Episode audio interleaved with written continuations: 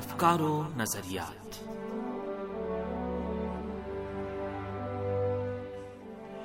سامعین، ہم پروگرام افکار و نظریات کے ساتھ آپ کی خدمت میں حاضر ہیں۔ گلشن نقوی کا سلام قبول کیجیے امید ہے ہمارا یہ پروگرام بھی آپ کے لیے مفید واقع ہوگا۔ پروگرام کے آخر تک ہمارے ساتھ رہیے گا۔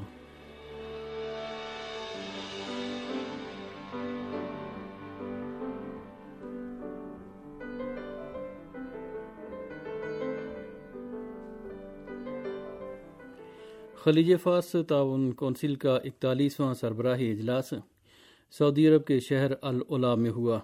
اس اجلاس کا مقصد قطر کے محاصرے کا خاتمہ اور اس کونسل کے اراکین کے درمیان صلح و آشتی کرنا تھا۔ اس اجلاس میں قطر کے ساتھ کشیدگی کے خاتمے اور دوحہ کے لیے سرحدیں کھولنے کے معاہدے پر دستخط کیے گئے۔ لیکن بہت سے مبصرین نے عرب ممالک کی باہمی کشیدگی ختم ہونے کو بعید قرار دیا ہے۔ اس کی وجہ یہ ہے کہ اس اجلاس میں سعودی عرب، بحرین، متحدہ عرب امارات اور مصر کے سربراہ شریک نہیں ہوئے تھے۔ اجلاس میں صرف قطر کے امیر شیخ تمیم اور کویت کے امیر شیخ نواف الاحمد شریک تھے۔ عمان کے بادشاہ حیثم بن طارق، بحرین کے بادشاہ حمد ابن عیسیٰ نے بھی اس اجلاس میں شرکت نہیں کی۔ متحدہ عرب امارات نے بھی ولی عہد محمد بن زائد کی بجائے دبئی کے حاکم اور اس ملک کے نائب سربراہ محمد بن راشد آل مختوم کو اجلاس میں بھیجنے کا فیصلہ کیا۔ سعودی عرب کے بادشاہ سلمان بھی اس اجلاس میں شریک نہیں ہوئے، بلکہ اس ملک کے ولی عہد محمد بن سلمان نے ان کی نمائندگی کرتے ہوئے اجلاس میں شرکت کی۔ اسی وجہ سے کہا جا رہا ہے کہ یہ اجلاس امریکی دباؤ میں اور نئی امریکی حکومت کے مواقف کے پیش نظر نیز موجودہ کشیدگی جاری رہنے پر سعودی عرب کی تشویش کی بنا پر بلایا گیا۔ بحرین کے سابق نائب وزیر خارجہ حمد احمد العامر نے بحران قطر کے حل سے متعلق سمجھوتے پر دستخط ہونے کے دن اخبار الایام میں ایک مقالہ شائع کیا۔ اس میں لکھا کہ ہم کہاں جا رہے ہیں؟ ہمارے ارد گرد کیا ہونے والا ہے؟ کیا اسلامی اور عرب اقدار کی اتنی زیادہ تباہی معقول ہے؟ کیا ہم اپنے مفادات کی خاطر تاریخی اور برادرانہ تعلقات داؤ پر لگا سکتے ہیں؟ ہم امن کی بات کیسے کر سکتے ہیں جبکہ قطر میں ترکی کے فوجی موجود ہیں؟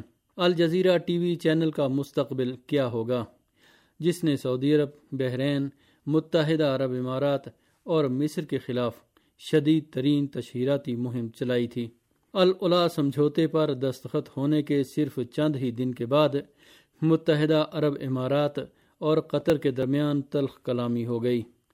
متحدہ عرب امارات کے وزیر مملکت برائے خارجہ امور انور قرقاش نے قطر کے ساتھ سفارتی تعلقات کے اثرینو آغاز کے لیے اپنے ملک کی شرائط پیش کی اور کہا کہ ابوظہبی اور دوحہ کے درمیان سفارتی تعلقات کے اثرینو آغاز کے لیے وقت درکار ہے۔ اور اس مسئلے کا انحصار ایران، ترکی اور اسلامی گروہوں کے ساتھ قطر کے تعلقات کی نوعیت پر ہے۔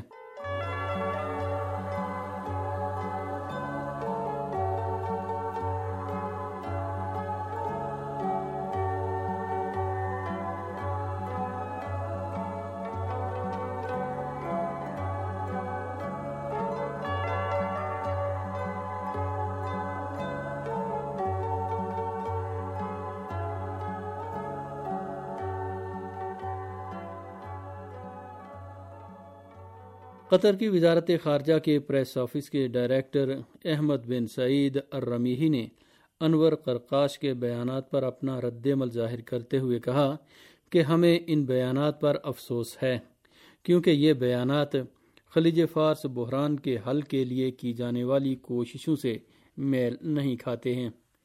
یہ بیانات خلیج فارس کے بحران کے حل کے عمل کو نقصان پہنچانے کی کوشش کے مترادف ہیں اور ہم انہیں اہمیت نہیں دیتے ہیں۔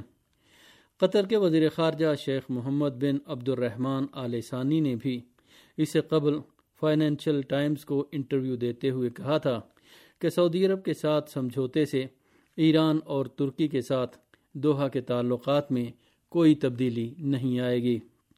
دوسرا مسئلہ یہ ہے کہ العلا اجلاس قطر کی کامیابی اور سعودی عرب کی ناکامی تھی۔ قطر اور چار عرب ملکوں کے درمیان پانچ جون سن دو ہزار سترہ عیسوی کو کشیدگی کا آغاز ہوا تھا۔ قطر کی خارجہ پالیسی اس کشیدگی کی اصل وجہ تھی۔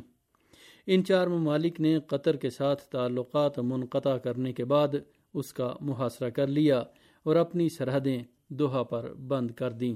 ان چار ممالک نے قطر پر اپنی سرحدیں دوبارہ کھولنے اور تعلقات بحال کرنے کے لیے تیرہ شرائط مقرر کی جن میں الجزیرہ چینل کی سرگرمیوں میں اعتدال لانا، حماس اور اخوان المسلمین کے ساتھ تعلقات کا خاتمہ، اور اسلامی جمہوریہ ایران کے ساتھ اپنے تعلقات پر نظر ثانی کرنا شامل تھا۔ لیکن قطر کی حکومت نے تمام تیرہ شرائط کو مسترد کرتے ہوئے کہا کہ یہ شرائط قطر کی خود مختاری اور اس کے اقتدار اعلیٰ کے منافی ہیں۔ اور وہ انہیں قبول نہیں کرے گا۔ اب ساڑھے تین سال کا عرصہ گزرنے کے بعد سعودی عرب نے ایسی حالت میں اپنی سرحدیں قطر کے لیے کھولنے کا سمجھوتا کیا ہے کہ جب قطر نے اس کی ایک بھی شرط تسلیم نہیں کی ہے۔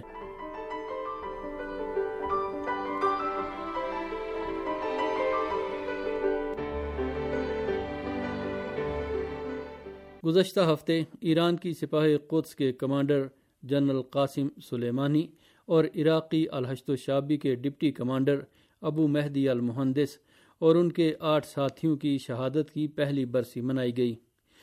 سپاہ قدس کے کمانڈر جنرل قاسم سلیمانی عراقی حکومت کی دعوت پر اس ملک میں گئے تھے کہ تین جنوری دو ہزار بیس کو امریکہ کے دہشت گرد اور جارح فوجیوں نے بغداد ایئرپورٹ کے قریب انہیں عراقی عوامی رضاکار فورس الحشد الشابی کے ڈپٹی کمانڈر اور ان کے آٹھ ساتھیوں پر حملہ کر کے انہیں شہید کر دیا۔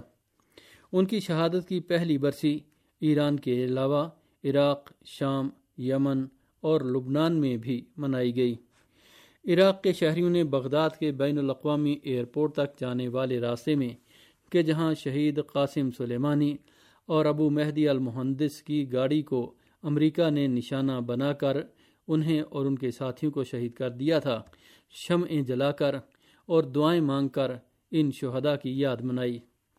اس موقع پر الحشد شابی کے کمانڈروں نے تقریریں بھی کیں اور ان شہیدوں کے خون کا بدلہ لینے اور عراق سے امریکی فوجیوں کو نکال باہر کرنے پر تاکید بھی کی۔ گزشتہ ہفتے عراق کے التحریر اسکوائر میں بھی ہزاروں باشندوں نے عظیم الشان اجتماع کے ذریعے شہید قاسم سلیمانی اور ابو مہدی المہندس کی یاد منائی۔ شہید قاسم سلیمانی اور شہید ابو مہدی المحدث کی شہادت کی پہلی برسی کے موقع پر عراق اور شام کے بہت سے شہروں میں ان شہدا کی قد آدم تصاویر، گلیوں، سڑکوں اور گھروں کے دروازوں پر نصب کی گئیں۔ شہید قاسم سلیمانی اور شہید ابو مہدی المحدث کی شہادت کی پہلی برسی کے موقع پر متعدد شخصیات نے تقریریں بھی کیں، جن میں سے حزب اللہ لبنان کے سربراہ سید حسن نصر اللہ کی تقریر خاص اہمیت کی حامل تھی۔ سید حسن نصر اللہ نے اپنی تقریر میں یہ بات زور دے کر کہی کہ استقامت کے کمانڈروں کی شہادت اور ٹارگٹ کلنگ کے ذریعے استقامتی محاذ کو آگے بڑھنے سے روکا نہیں جا سکتا۔ سید حسن نصر اللہ نے اس بات کو بیان کرتے ہوئے کہ استقامتی محاذ اپنے کمانڈروں کی شہادت کے مرحلے کو عبور کر چکا ہے۔ کہا کہ استقامتی محاذ جب بھی اپنے کسی کمانڈر سے محروم ہوتا ہے تو پہلے سے زیادہ مضبوط، سنجیدہ اور ہوشیار ہو جاتا ہے۔ سید حسن نصر اللہ کی اس بات سے اس نظریے کی تصدیق ہوتی ہے کہ جنرل قاسم سلیمانی شہادت کے بعد اپنے دشمنوں کے لیے زیادہ خطرناک بن چکے ہیں۔ یہ ایک ایسی حقیقت ہے جس کا ادراک امریکہ سہونی حکومت اور بعض عرب ممالک کو ابھی تک نہیں ہو سکا ہے۔ اور وہ استقامت کے کمانڈروں کو شہید کرنے جیسی اسٹریٹجک غلطیاں کرتے ہیں۔ سید حسن نصر اللہ کے بقول، امریکہ یہ سمجھتا تھا کہ جنرل قاسم سلیمانی کی شہادت کے بعد استقامتی محاذ میں دراڑ پڑ جائے گی، لیکن ایسا نہیں ہوا ہے۔ گزشتہ ہفتے جنرل قاسم سلیمانی کی شہادت کے نتائج پر متعدد شخصیات نے روشنی ڈالی۔